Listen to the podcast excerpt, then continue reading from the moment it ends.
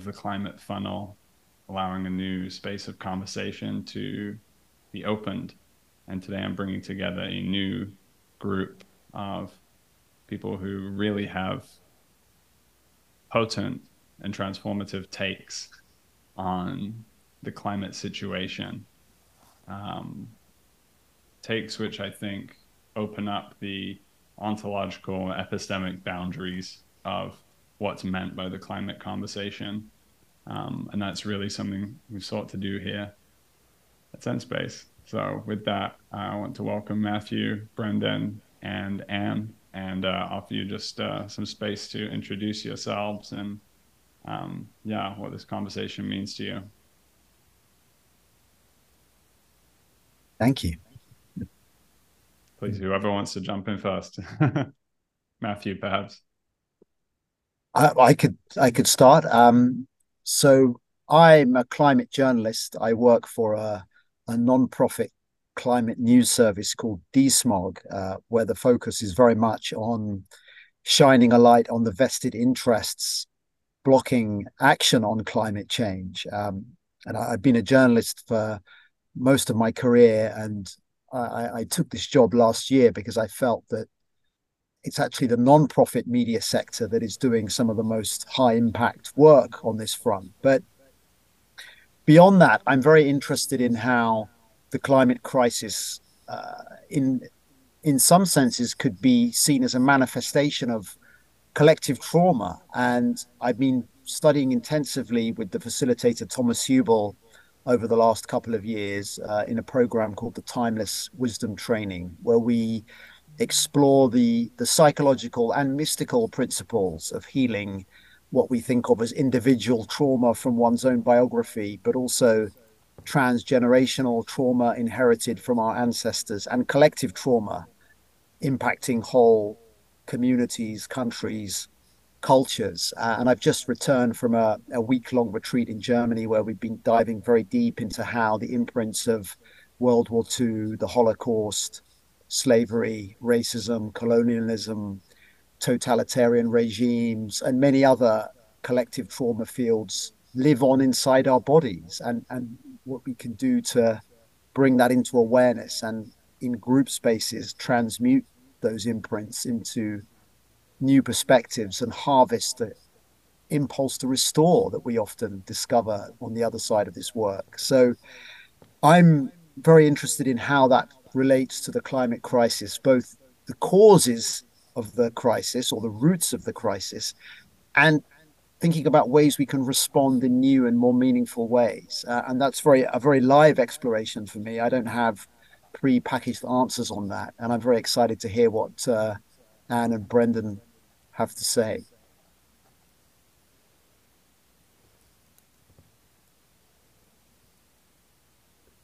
Thank you. Well, Matthew.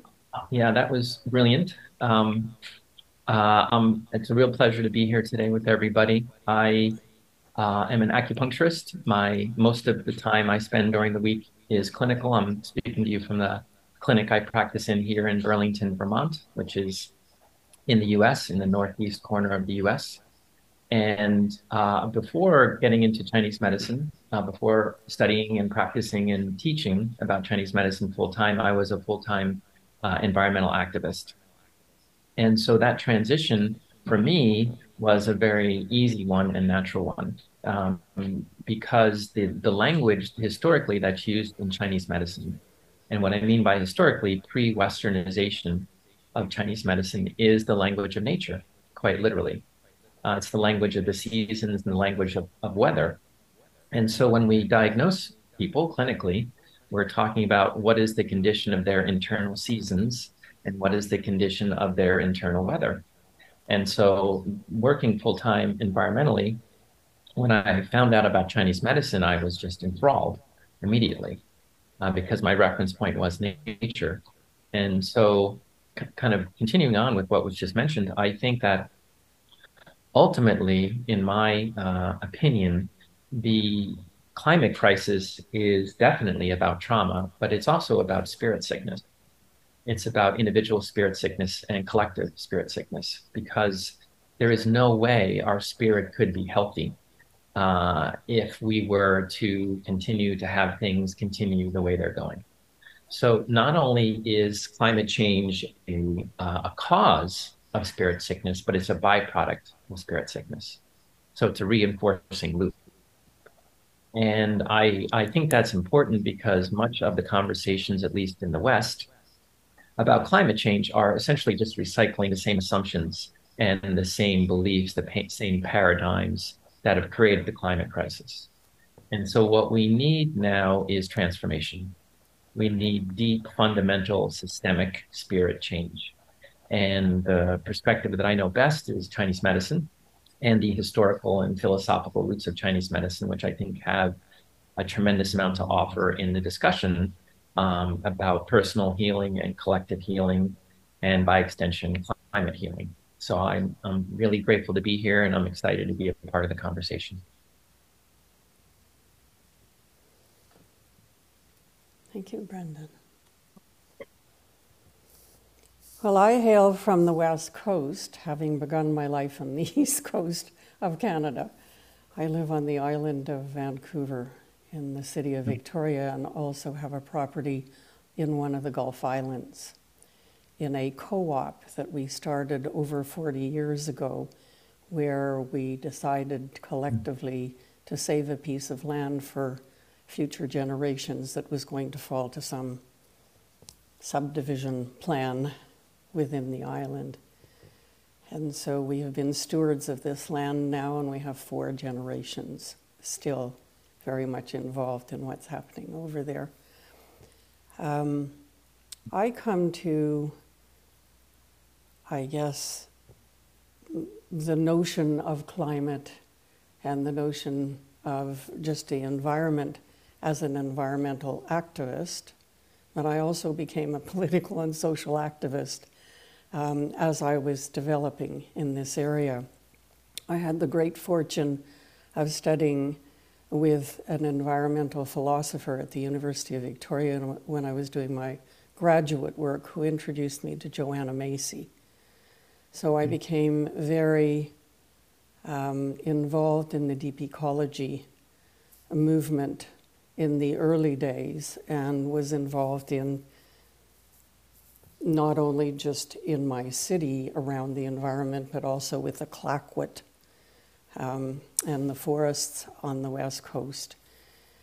I have enormous amount of um, admiration for David Suzuki, who has been my I would say, my mentor all along. And um, from the very beginning, for me, it wasn't about the science. I wasn't terribly interested in the science. Um, and people kept wanting to push me in that direction. What I was interested was in the science of the mind, of the higher mind, and how we change people's perceptions. I've worked in education, I've worked in business, I've worked in many different, I'm very eclectic. Um, however, my esoteric background is one of trans Himalayan ageless wisdom uh, provenance. So, since the early 2000s, I've been immersed in um, esoteric psychology, esoteric philosophy, and esoteric healing in trying to get a sense of how our inner selves are really connected, um, not only through what we now call interdependence, interconnection, but also how deeply we are connected with nature, even if we see a blade of grass on a sidewalk growing through a crevice. Um, I spent many years teaching young children, uh, and all of my curriculum was around the environment throughout the year through a cyclical natural provenance of, you know, that here we are, we live in this beautiful environment, we have cycles, and how do we leave, live these cycles, um, you know, with some awareness. And then going to the adults later was much more difficult. Children are much more open and excited about being part of all of this. And Um, so, as you can see, I'm very interdisciplinary. I've been to various places for sources, and the notion of somehow our inner development being very connected to our outer expression for me is first and foremost in my inquiry right now, and I continue to be. So, just to leave this on the note of my study, my area of passion has been group consciousness. How do we move from hyper individuality to something that we can call group conscious living? Where do we take each other? How do we take each other to that place? So, thank you.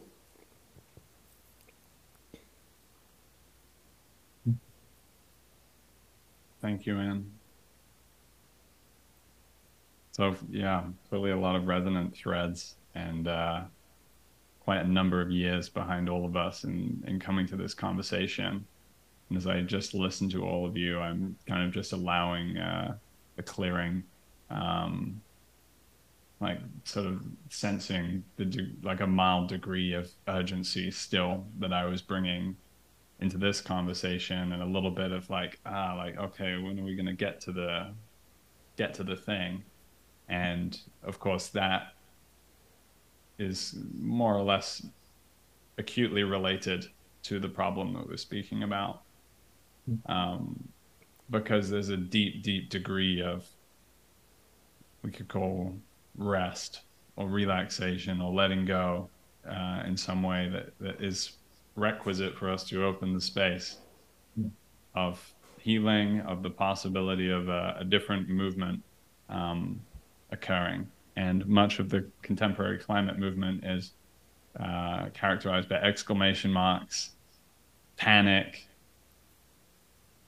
panic. And there's good reason for that. I spoke with Anne over the summer because she was literally getting smoke from burning forests all over where she's living.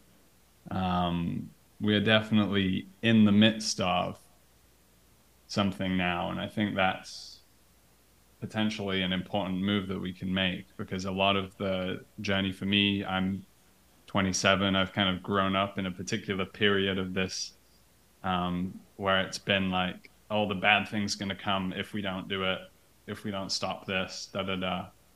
Um, the last year or two, I've felt myself move into a place of, uh, no, it's we're already in it. We are mm-hmm. we're already fully in it. Whatever's been uh, whatever transformation, whatever destabilization has been set off, we're in it now.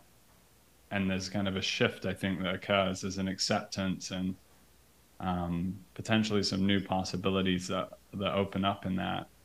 Um, so, yeah, I wanted to open it if anything's alive. And um, Brendan, I'm also very interested. I, I know the, the yin and yang of climate crisis is an expansive uh, bit of work, but perhaps bringing a bit more of that in here would be uh, would be fruitful. You bet. um, I I very much agree with you, and I agree with the sentiment, and I go in, in vacillate in between between uh, a yin and yang response to climate issues. You know, so in Chinese medicine, yin is old and traditional and indigenous and quiet and peaceful and relaxed. And Yang is new and contemporary and fast and urgent. And so I think they're both necessary. But um, in looking at the climate issue generally and looking at climate science in particular from an Eastern medical view, from a yin and yang perspective, it's really quite clear what's happening.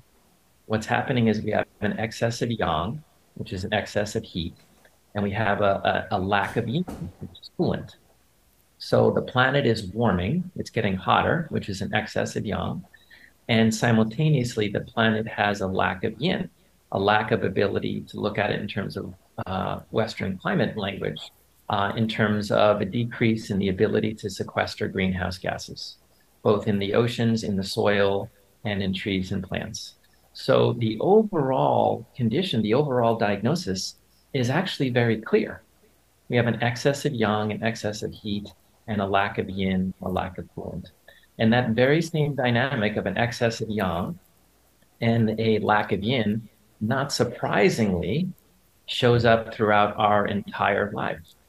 If we're in the Western industrialized world, we have the very same dynamic. We have a dynamic of being overstimulated and simultaneously lacking peace. And not only do we have that throughout our lives, we have built our entire culture on that dynamic, right? Where economically, medically, socially, educationally, interpersonally, we overvalue yang and we undervalue yin. And that's not coincidental. It's not coincidental that the same climate diagnosis is absolutely happening within us and within our relationships to the world and in the institutions that dominate our lives. And why is that not surprising? Because the personal is the ecological. And and rather than just summing my entire book up in that one sentence, which could which we could easily do to extrapolate a little bit on that, the basis of Chinese medicine historically is this is the basic understanding that we are nature and nature is us. And even more than that, going back to the first book in Chinese medicine that we still have access to called the Neijing, which was written um, from an older Chinese medical view about 5,000 years ago. The first chapter of that book says that all of the influences in the universe are within us and that we are universes unto ourselves and and then the rest of the text doesn't state that anymore because that's just understood to be basic truth and so that view which i do not think is unique to the older aspects of chinese medicine which relate to taoism in particular i don't think that that's unique to chinese medicine or to taoism i think that that's a basic fundamental truth that people who have lived close to the land and lived close to nature have understood and understood to be self-evident understood to naturally exist. So I think that view is very important because we cannot change the world around us unless we change ourselves. And we cannot change the fundamentally dysfunctional uh, social systems we have, our educational system, our uh, economic system, our agricultural system, all of it, medical system. All of those systems, all of those institutions are coming from the same imbalances the same root problems that are within us. So it's not a cliche, it's not um, in, inconsequential to state that if we want to change the world, we have to change ourselves. And not only change the internal assumptions we have about the world, but change our internal condition. How are we going to change the world if we have the same imbalances and even to go farther than that, the same sicknesses, the same pathology within ourselves? But also to go the other way if we're really concerned about our own well-being our own balances our own healing we have to look to nature.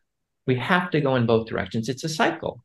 We have to heal ourselves to heal the world and in order to heal the world we have to heal ourselves. So though that perspective is at this point self-evident to me and I think that there is a disconnect between a lot of Western environmental discussions um, about our own internal conditions, but also in speaking, teaching a lot at natural medicine conferences, Chinese medicine conferences, there's almost no discussions of the reality of climate change.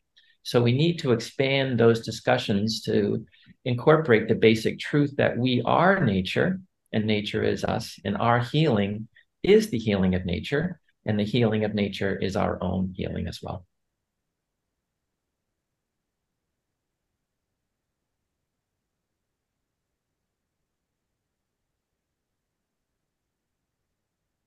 Well, I'd love to jump in here because for me, it has been a journey that began with Joanna Macy and her writing of the book World as Lover, World as Self.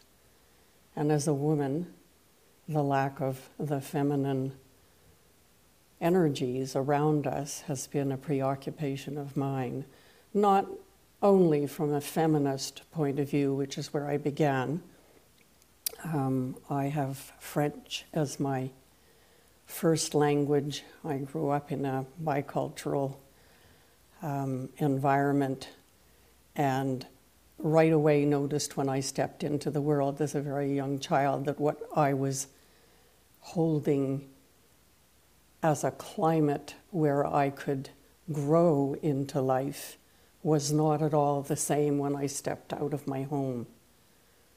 Because we had an open policy around everything. Difference was how we met the world. And that was encouraged from a very early age. So there was a real disjoint for me moving into the world and being um, bilingual, I could hear the nuances of the language that was being used for us to kind of bury that in, I would say, in a world ecology that was going in the wrong, di- wrong direction.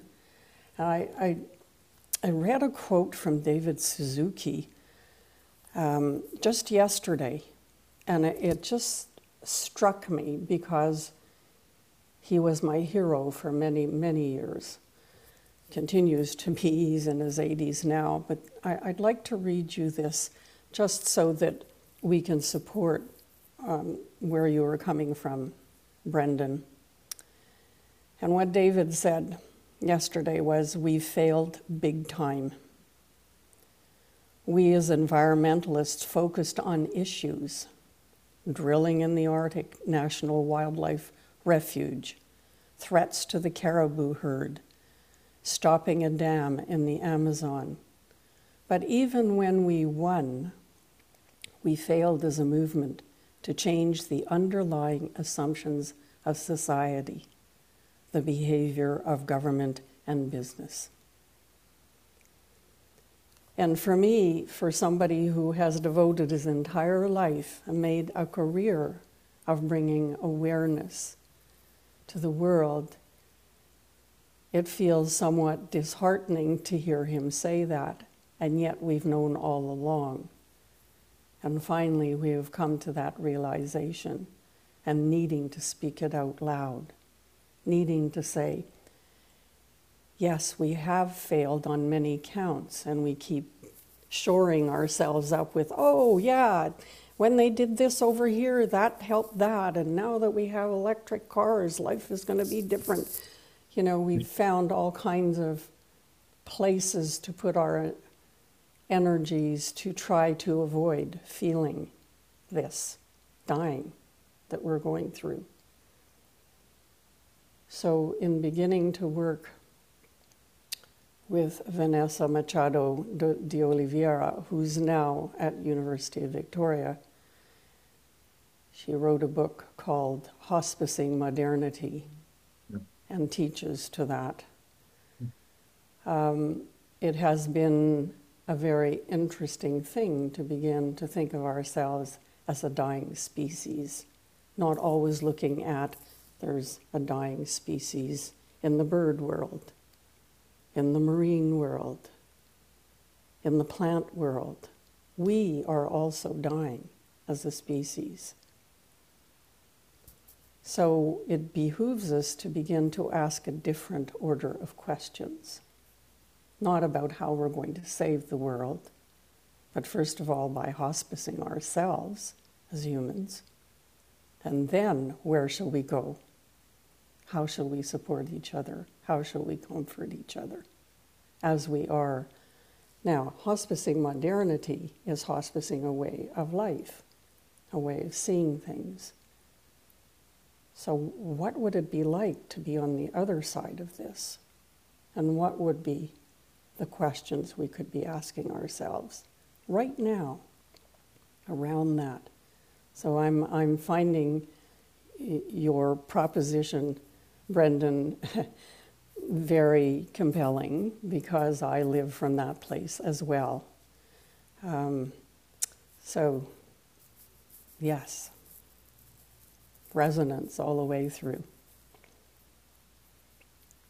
I just want to thank you both for those really poignant contributions. I really felt like the pace, as we slowed the pace, each of our words have kind of become more choice and I really appreciate now where you've brought us, Anne, with this perspective on hospicing modernity and what might be beyond that horizon. And uh, yeah, I really want to hear what's coming for Matthew and in response to all of this.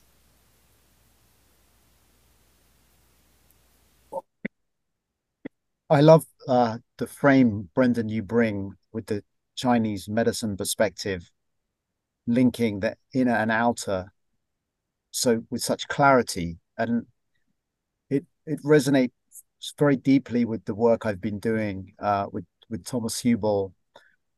Just uh, a week ago, I was in Germany, and we were really examining and discovering how these layers of accumulated trauma live on inside of us and how they they structure our perceptions and behaviors and reactions without us even noticing that process most of the time.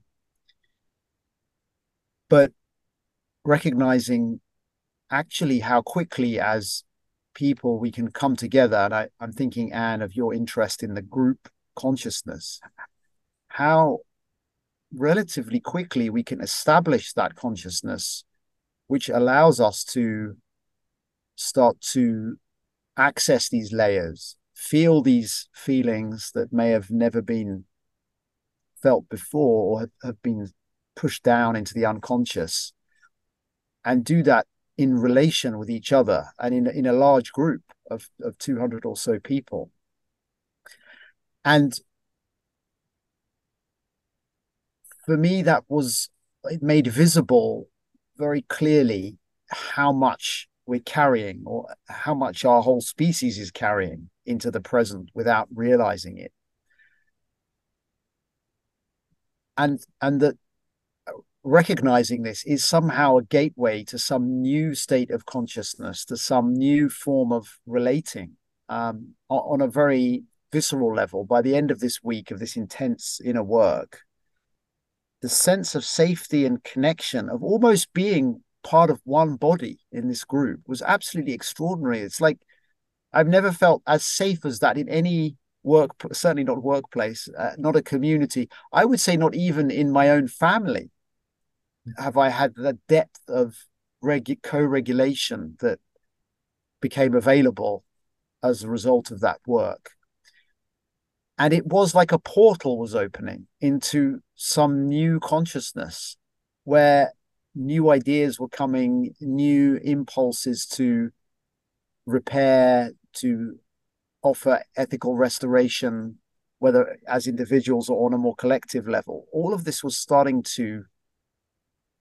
emerge in a very spontaneous and organic way. And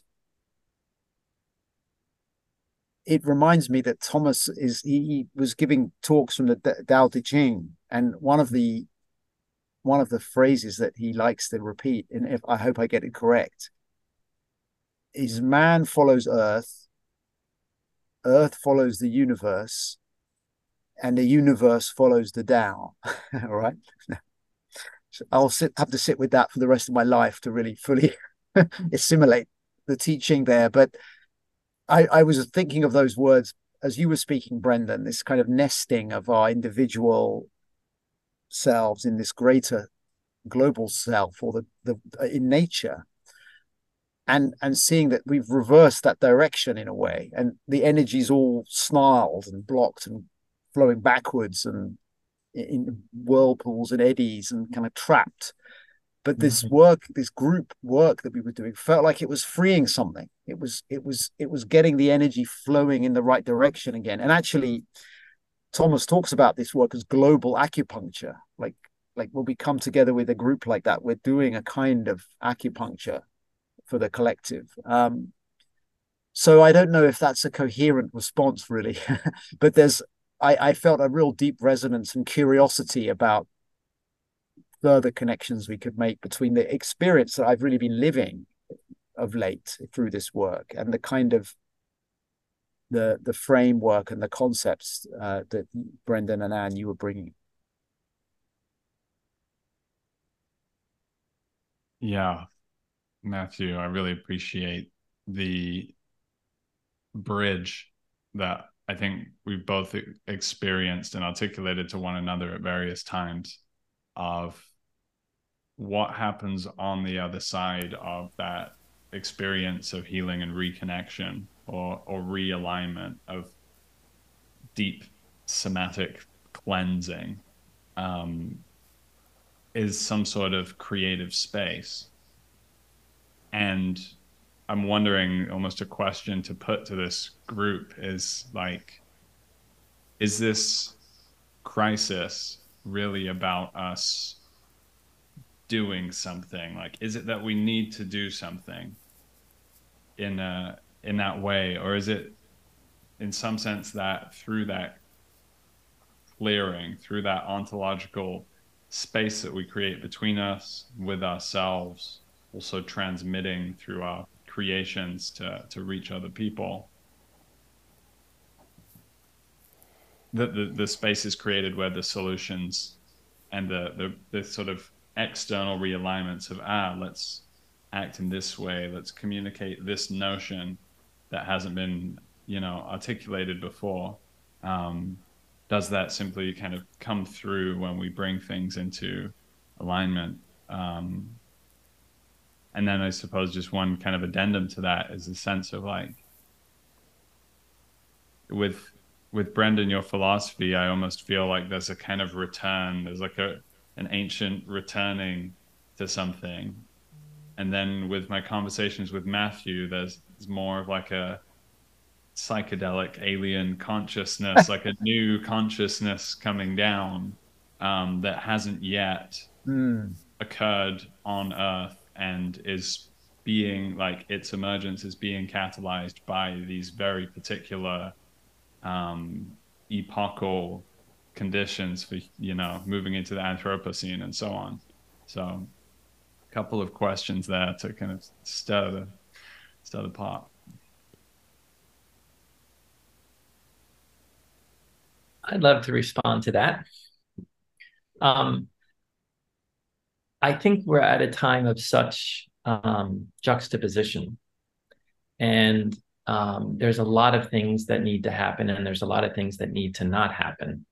And I think that, so uh, to expand on that a little bit, there's a need to do things and there's a need to not do things.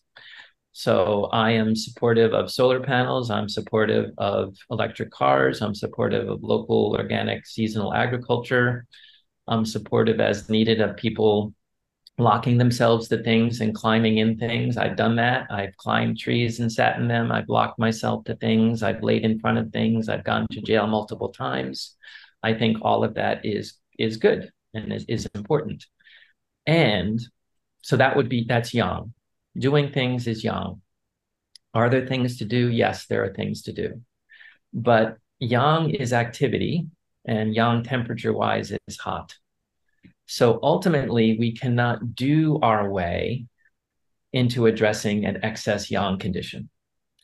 Another way of saying that is you cannot effectively fight fire with fire. If you fight fire with fire, you inevitably get fire. There's no other solution. If you have something that's hot and you add more heat, you will inevitably, invariably get more heat. You don't need to be a great Chinese medicine scholar to understand that, I don't think. So, in a hot condition, the remedy with excess fire is water. And water is yin. And water is not doing. And water is the old and the traditional and the indigenous. And so there is inherent cycles happening always in Chinese medicine, whether it's a time of balance or imbalance, whether it's a time of personal health or personal sickness, there's always balance potential, and there's always cycles happening. So in Chinese medicine, if you take anything far enough, it transforms. That's not likely, that's not possible, that's inevitable. If you take something to its full expression, it becomes something else. If you take night to its full expression, it becomes day. If you take day to its full expression, it becomes night. If you take one season to full expression, it becomes another season. So those changes are inevitable. Where we are now is at an extraordinarily unique time of full yang expression.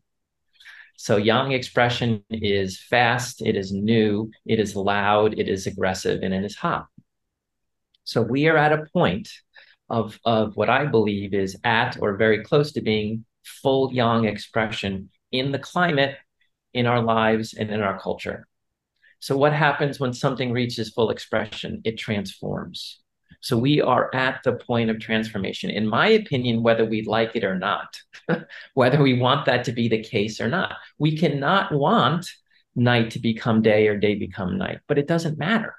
It doesn't matter our own personal preferences. Things are going to transform. So, we are now at the point where yang, all the pathology, all the excess, all the speed, all the emphasis on new, all the sickness that comes with an excess of yang is transforming. So, in my opinion, the question is how gracefully we're going to make the transition. Not whether the transition is here, because it is here. It's how grace, graciously and mindfully we're going to make the transition from yang to yin. So that transition is about slowing down. That transition is about honoring and embodying the old and the tradition in the traditional and the indigenous.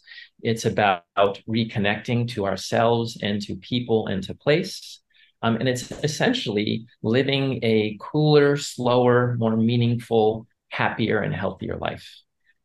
And that's the opportunity we have. And it's here, just like we were talking about in the beginning. It's not some other future date, it's not five or 10 or 50 years from now, it's today.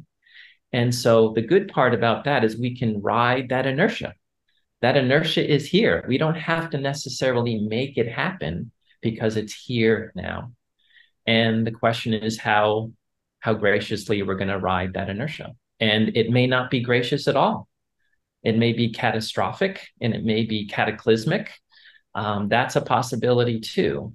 But the, the transformation is here right now, today. And I think we individually and collectively can go with that inertia. We can go with that river of energy rather than fighting that river because a lot of Western environmental thought right now is about confrontation, which is fine. I'm down for that. there are things that need to be confronted that I mm-hmm. have been involved with confronting in the past. I'm not saying that that's bad, but there's a much bigger thing going on that I think we can work with and move with rather than resist.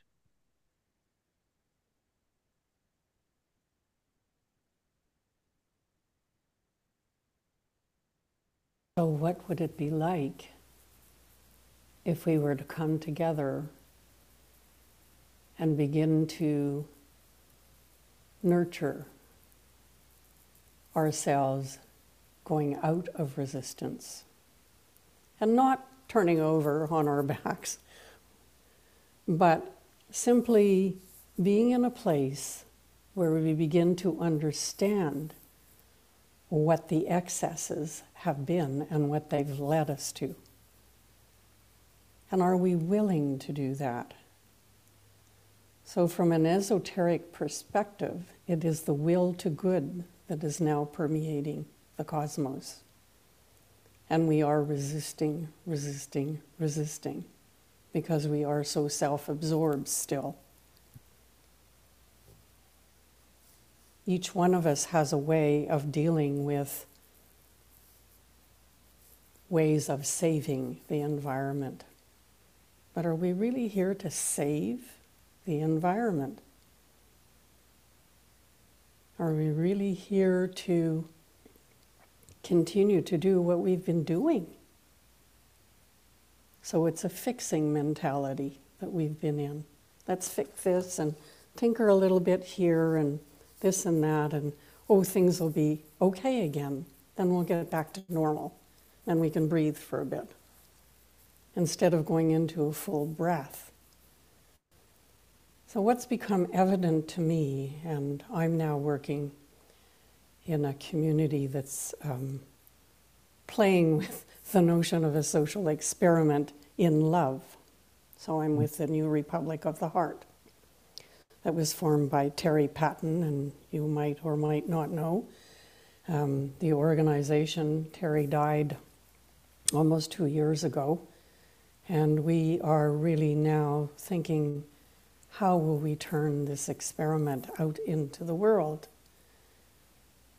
And the basis is really how do we learn to love each other and not push each other away, not compete with each other, but truly, truly appreciate and feel gratitude. How can I feel you and you feel me as we move through this? But we've built these shields around ourselves so that we don't have to feel each other, never, never mind ourselves. And so, how do we develop this attitude of love, which is more than the love that we have known so far? Together. How do we turn to each other, as Meg Wheatley would say? How do we turn to each other? With love and compassion and caring so that we then can become less resistant to what is coming through. Because the bigger cycles in the cosmic realm are all about these conflagrations to burn off the dross. Not a surprise that the West Coast is burning. Not a surprise that we have wars where there are fires everywhere. We're trying to burn off what we have not been able to contain. So there has to be a way, as you were saying, Brendan, there's, there's a way of coming to transformation. But as a species, we resist change. so the question is how can we develop a group consciousness that allows for love, that isn't seen as something soft and ridiculous. And I tell you, lurking in the business world, it's a tough go to try to bring up the notion of love, working with heart, going to your heart first, and then acting from there. So you're bringing up a lot of things, Brendan, that for me are roiling and broiling inside me personally, but also I know collectively because I can feel it, I can mm-hmm. sense it, I know it, and we all know it. So thank you for your your explanation and, and bringing this particular way of entering into this space. Very much appreciated.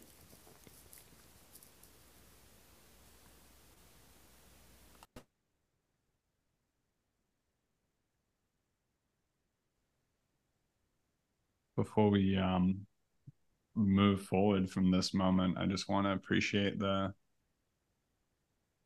medicinal transmission that I received from Brendan and, and continuing with Anne. Um,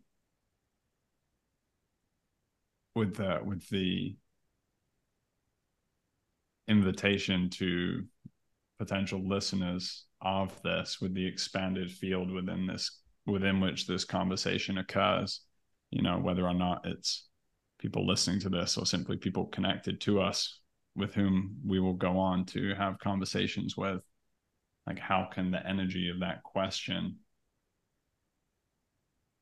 actually be manifested? How can I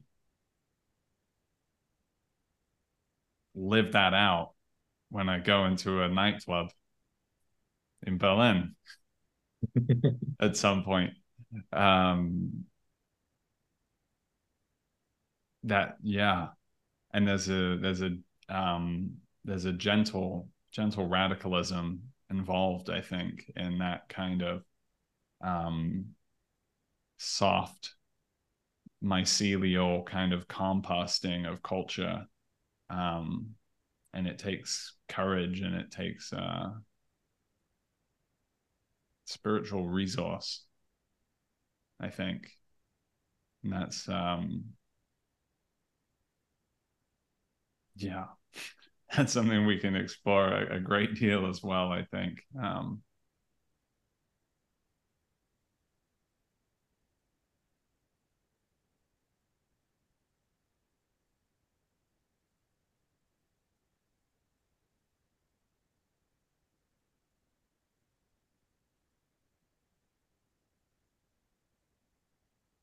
also as a matter of uh, SENSESPACE style, we've mastered the art of sitting into the silences here and not compulsively filling them. So, uh,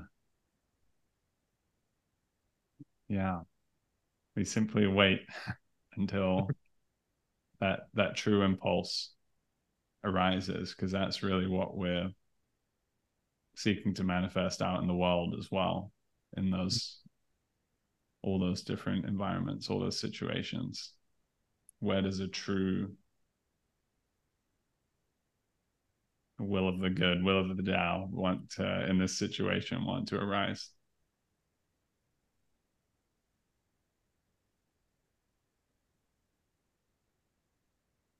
I was very struck uh, when Brendan was speaking, um, feeling back into the week and really recognizing that that the place that we made it to by the end of this connection, this real felt sense of a we, the we space that had its own uh, impulses, its own boundaries, its own consciousness that we were all sharing, but without at any time losing our individual identity. That felt to me like what should be the baseline. Like that should be normal.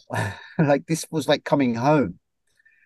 And it, it was making, as Brendan was speaking about how we're too yang, how, how it's manifesting in our us as individuals, I felt, yeah, that we'd actually found our balance there we'd found, and I believe is is there a, there is a term for the in the yin yang symbol for the line, the S shaped line. I don't know what it is, but the probably Brendan, you you can enlighten us on.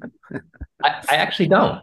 is is there not a is there not a someone was talking about this at a talk I heard. It's kind of where the where the the, the two halves connect is where the real power lies in a way. And I, I really felt like in that space we'd reached a kind of we'd reached where what who we're supposed to be. And if we could create more of those spaces and have this kind of ink blot spreading, that that's the remedy, the medicine in a way. And out of those spaces, different kinds of ideas, solutions, impulses arise. And maybe just a footnote that as well what you were saying about the transformation what was coming to me were two things which were very much part of the environmental conversation. One was peak oil and the idea that we're actually now probably at peak oil consumption pretty much and heading towards the plateau and decline which would be the turning of the the yang the peak yang perhaps. And the other one was the degrowth movement and this hmm. idea that we need to totally transform our economic paradigms and actually have less, but have have less material wealth, but live happier, better lives, which feels very aligned with that yin kind of movement. And as Anne says, this kind of current of energy. And I love the idea, Anne, that as people involved in advocacy, activism, journalism, we can be tracking mm. how whether how we feel aligned with that obviously in our personal conduct but also in the kind of stories we're telling or the kinds of organizations that we're building or the kind of narratives that we're centering. So there was a lot sparking in me as i was listening to both of you then. So thank you.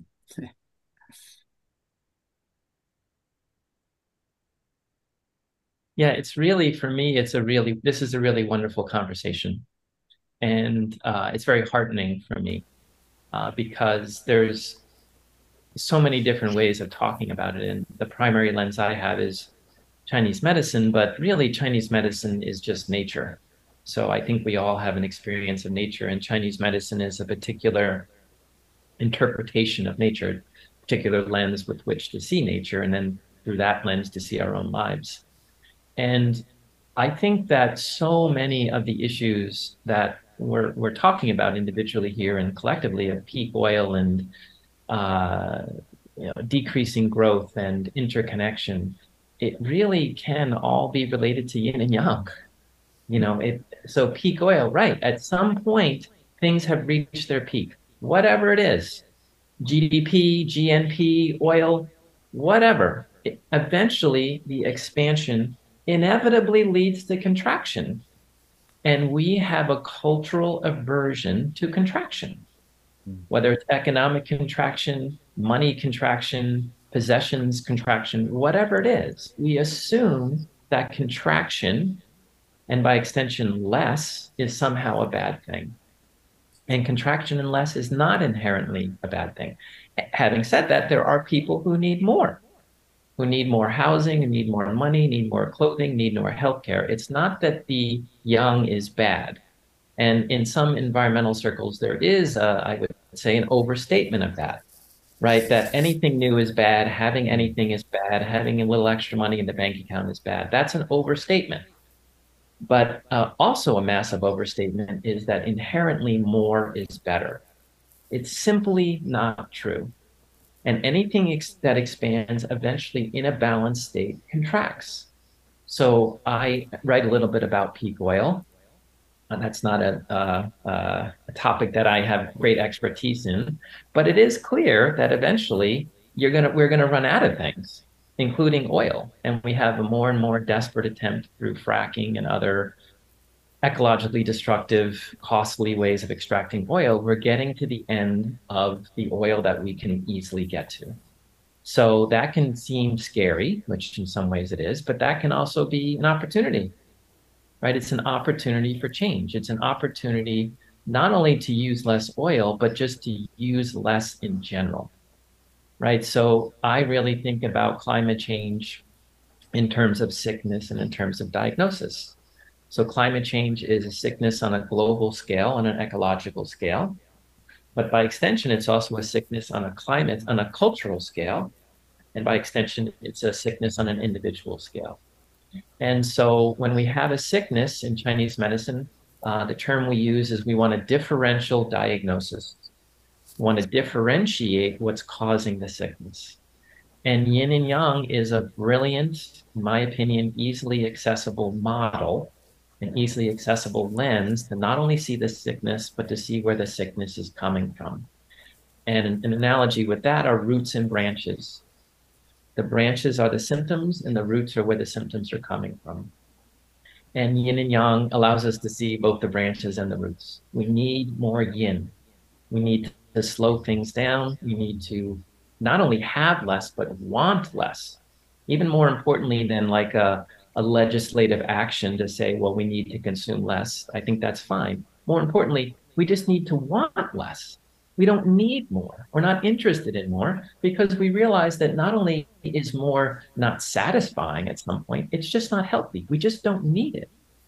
And so, you know, voluntary simplicity movement is a is a is an important idea. Um, and I write at the end of my book about the idea of emphasizing the quality in our life rather than the quantity of things that we have. Because when you get a taste of quality, at some point the quantity just doesn't matter. Why would I want more stuff when I'm satisfied with what I have?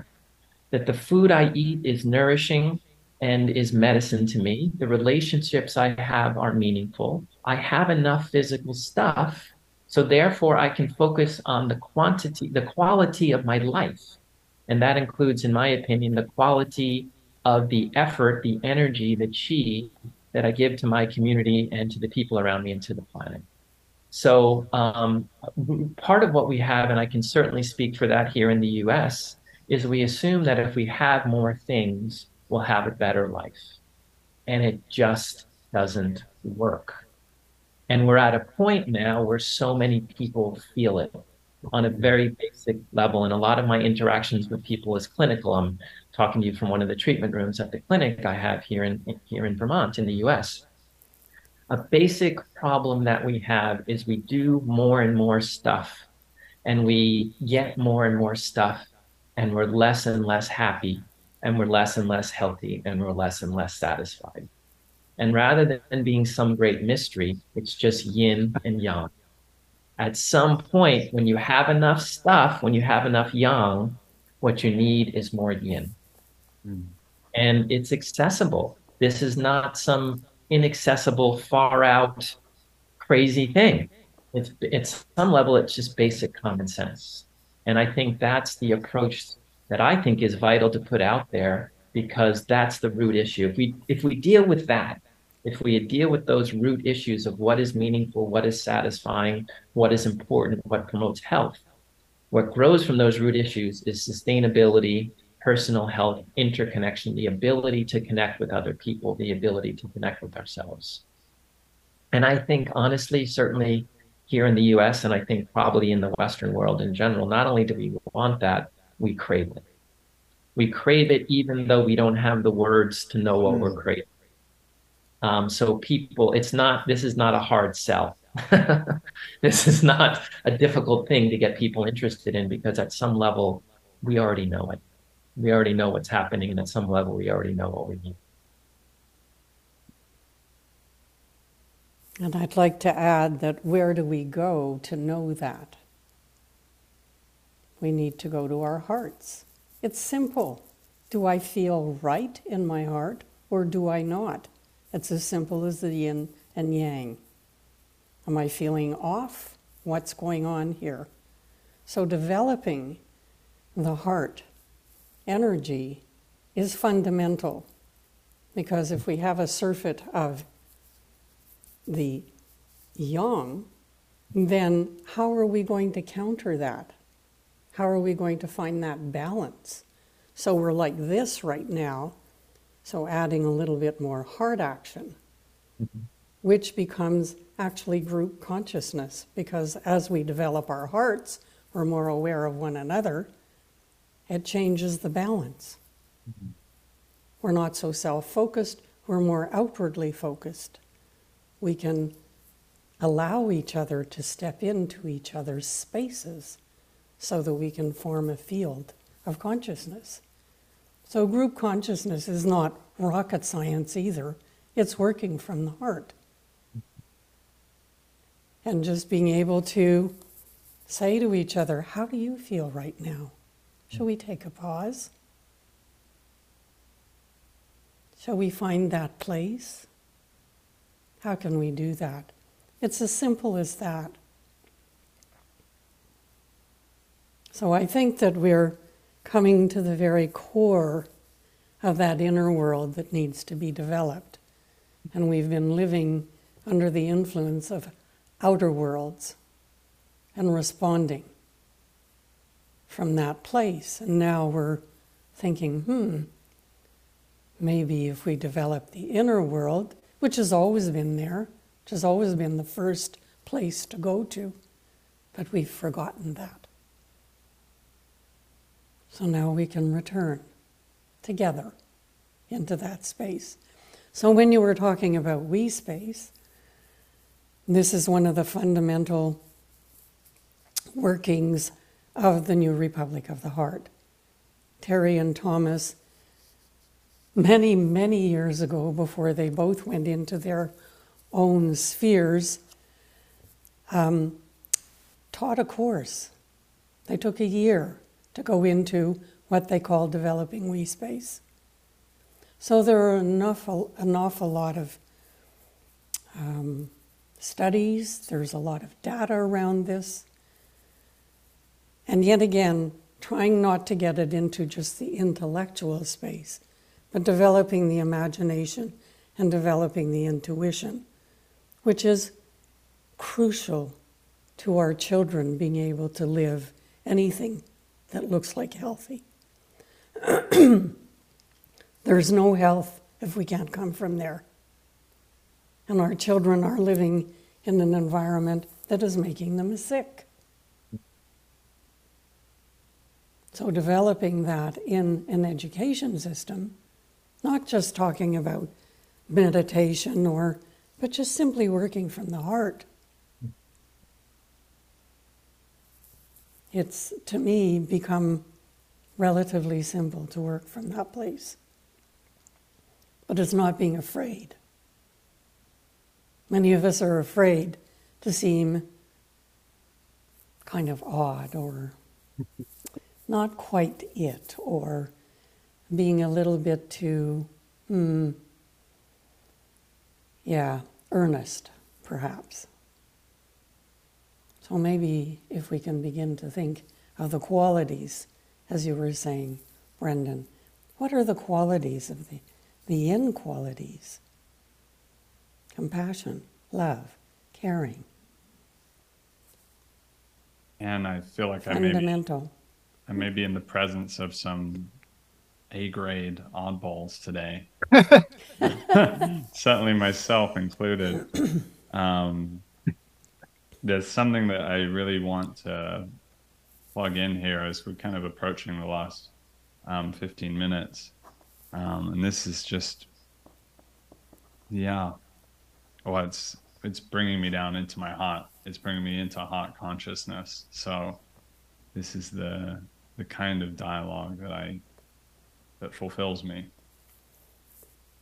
What's coming to mind is the combination of the kind of schizophrenic break that's occurring in the noosphere and the collective psyche and the information layer um, the intensity of that, what I will call schizophrenia, of that steep schism of mind, and to be witness, to be present to that, is to to literally, you know, witness it, um, and in some sense be partaking in that.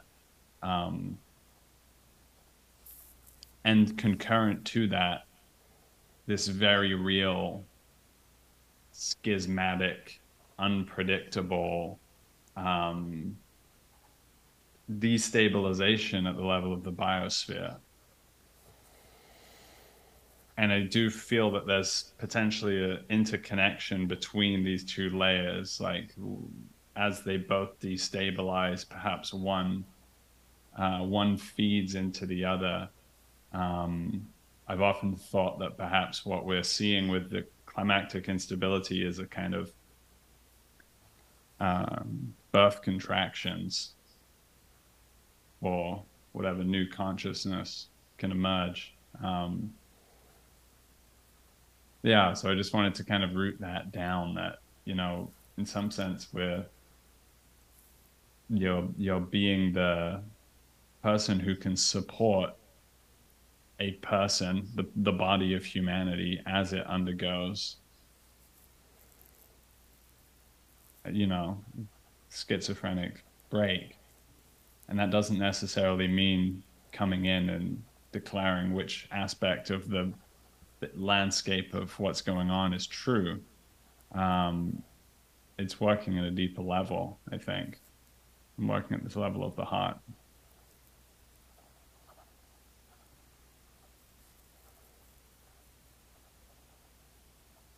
yeah, there's a whole uh, flood of associations arriving in me uh, listening to to you, Jacob, and Anne and Brendan. Um, really recognizing, like, really, and, again, drawing on my experience in, in Germany of of this of really feeling the we space as a living reality, as opposed to an idea or theory. Really really experiencing what that feels like. The, what immediately becomes apparent is how far off track we are from that, or how our whole culture, in certainly in Western industrialized culture, has been almost deliberately designed to deprive us of that feeling. And we were talking, Jacob, about the uh, film All Quiet on the Western Front, the um, remake. I don't know if you've seen that, uh, Brendan and Anne. I mean, it's a for anyone watching this who hasn't seen it, it's an amazing film. I watched it uh, on Saturday with my dad, mm. and his dad fought on the Western Front as an mm. 18 or 17 or 18 year old mm. at the end of the war. And I mean, it's an incredible film on so many levels, but it it it is very powerful at capturing this industrial machine, this mechanized, regimented death machine, basically that that that had been built and that is still running, as far as I can see. You know, we can trace the climate crisis to hypercapitalism, colonialism, all of these systems that have brought us to the place we are now. But they haven't just obviously created this outer manifestation, they've also separated us from ourselves and from each other very effectively. And I, I also like Jacob, what you were saying about the I can't remember you said it so eloquently something about which part of the landscape is true or we can spend a lot of time arguing over that. And it brought me in mind of something that we've also discussed before and which again came through in this in the training with Thomas like we don't talk about ideology or we we we do talk about mystical principles and the Tao and and understanding something deeper but we don't we we tackle subjects such as racism, slavery, colonialism, the Holocaust, topics that are very, still obviously very alive in the collective. But we don't come with an ideology or a kind of woke agenda because we don't need an ideology because we're feeling each other. We're feeling each other's reality in a reality around these topics. And that that to me is the medicine. And that has radically changed my understanding of some of these huge collective trauma fields and my relationship with them, as well as giving me a deeper insight into what it is like for people who live in those trauma fields or have inherited them. And that's beyond any ideology. There's no ism or or preconceived ideas about what's right and wrong. There's just these at the foundation, these basic relational practices, which which are very simple in how we we listen more deeply or we we, we, speak we learn to speak in Anne's language from the heart effectively. And that is what is the the medicine to this system. It kind of starts to dissolve the matrix that we're in. And we see that this i mean matrix is a kind of loaded term but it is like a matrix that we live in. And I'm sitting here in the offices of a non-profit climate news service. Like, never would I imagine that I wouldn't be working in some big organization in some high up role. And but why? Like it's just part of the the spinning wheels taking us faster and faster to the cliff edge, right? So, I mean, that opens a whole nother question about where we position ourselves in relation to this this kind of matrix, this system. But but the personal liberation of recognizing how conditioned we are and what lies on the other side of that conditioning that and and the, the gateway to that we space is is is a magical realization i think. So again stream of consciousness for you jacob but feels like a lot of points of connection flickering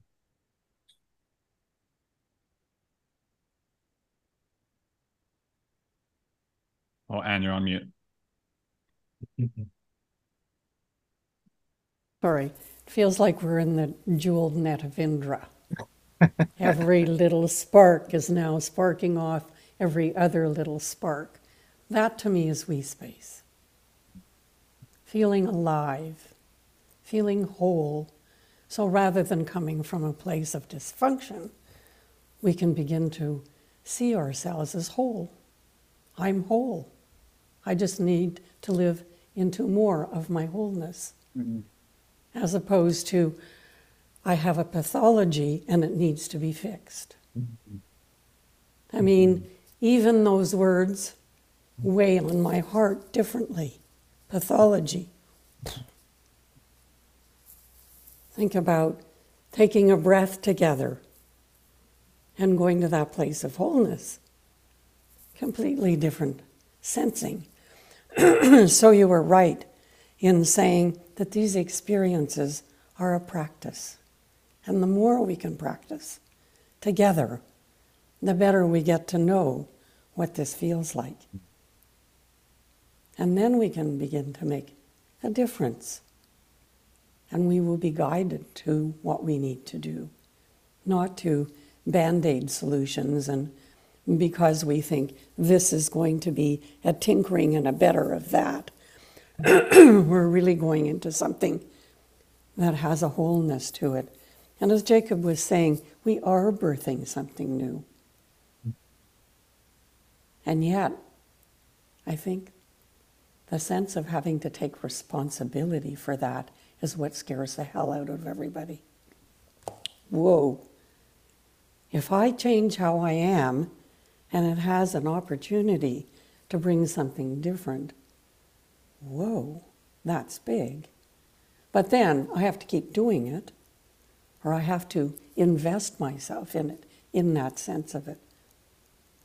So that whole notion of responsibility, like dragging a cross over my shoulder, as opposed to responding with an ability to then open to something else. Again, just it's a slight shift. And sometimes so subtle we don't even notice it. But when we begin to observe ourselves and witness, and that's the beauty of experiencing together is the witnessing. I can witness you bringing to me parts of me that were uncovered yet. Thank you for bringing light to that part of me that wants to be part of this greater thing. Mm. So, yeah, it feels like the jeweled net of Indra has begun to light up again. It's a beautiful place to be. Thank you, gentlemen. Thank you so much, Anne. Uh, I want to invite Brendan if there's anything um, yet unspoken for you, uh, just as we draw to the close here. Yeah, just to echo what has been said, I think that when we are not in balance and we have an excess of yang and a lack of yin, um, uh, kind of on a concrete everyday level, we're not as happy as we could be. We're not as healthy as we could be. And honestly, to make it somewhat mundane, we're much uh, more vulnerable consumers. Mm. And a reason for that is that marketing now is about basically um, uh, feeding on our insecurities and feeding on our lack of contentment. So, one way we can individually and collectively kind of be a remedy to the nefarious things that are going on is just to be in balance. You know, marketing doesn't work um, if we're satisfied. Wanting the new fancy thing is not interesting when we're satisfied, right? We're not interested in the accumulation of things we don't need. So part of this is also very, very practical. You know, how do we how do we limit consumption? Be more satisfied with your life. How do you use less oil? Be more satisfied with your life right? Uh, so part of it is is not only internal, but part of it can be about larger systems and larger movements. You know, so yin and yang is not only practical internally, but it's very practical in terms of how are we going to create a movement, or maybe in more of a yin term, how are we going to create a non-movement to address what's going on? So we really can apply these ideas which I think, you know, yin and yang is obviously Chinese medicine based, Chinese cultural based, but it's really just nature based. And so, how can we apply these nature based ideas individually, collectively, and in terms of addressing the larger issues that now confront us? So, it's practical, in my opinion, on all, and in my experience, on all levels.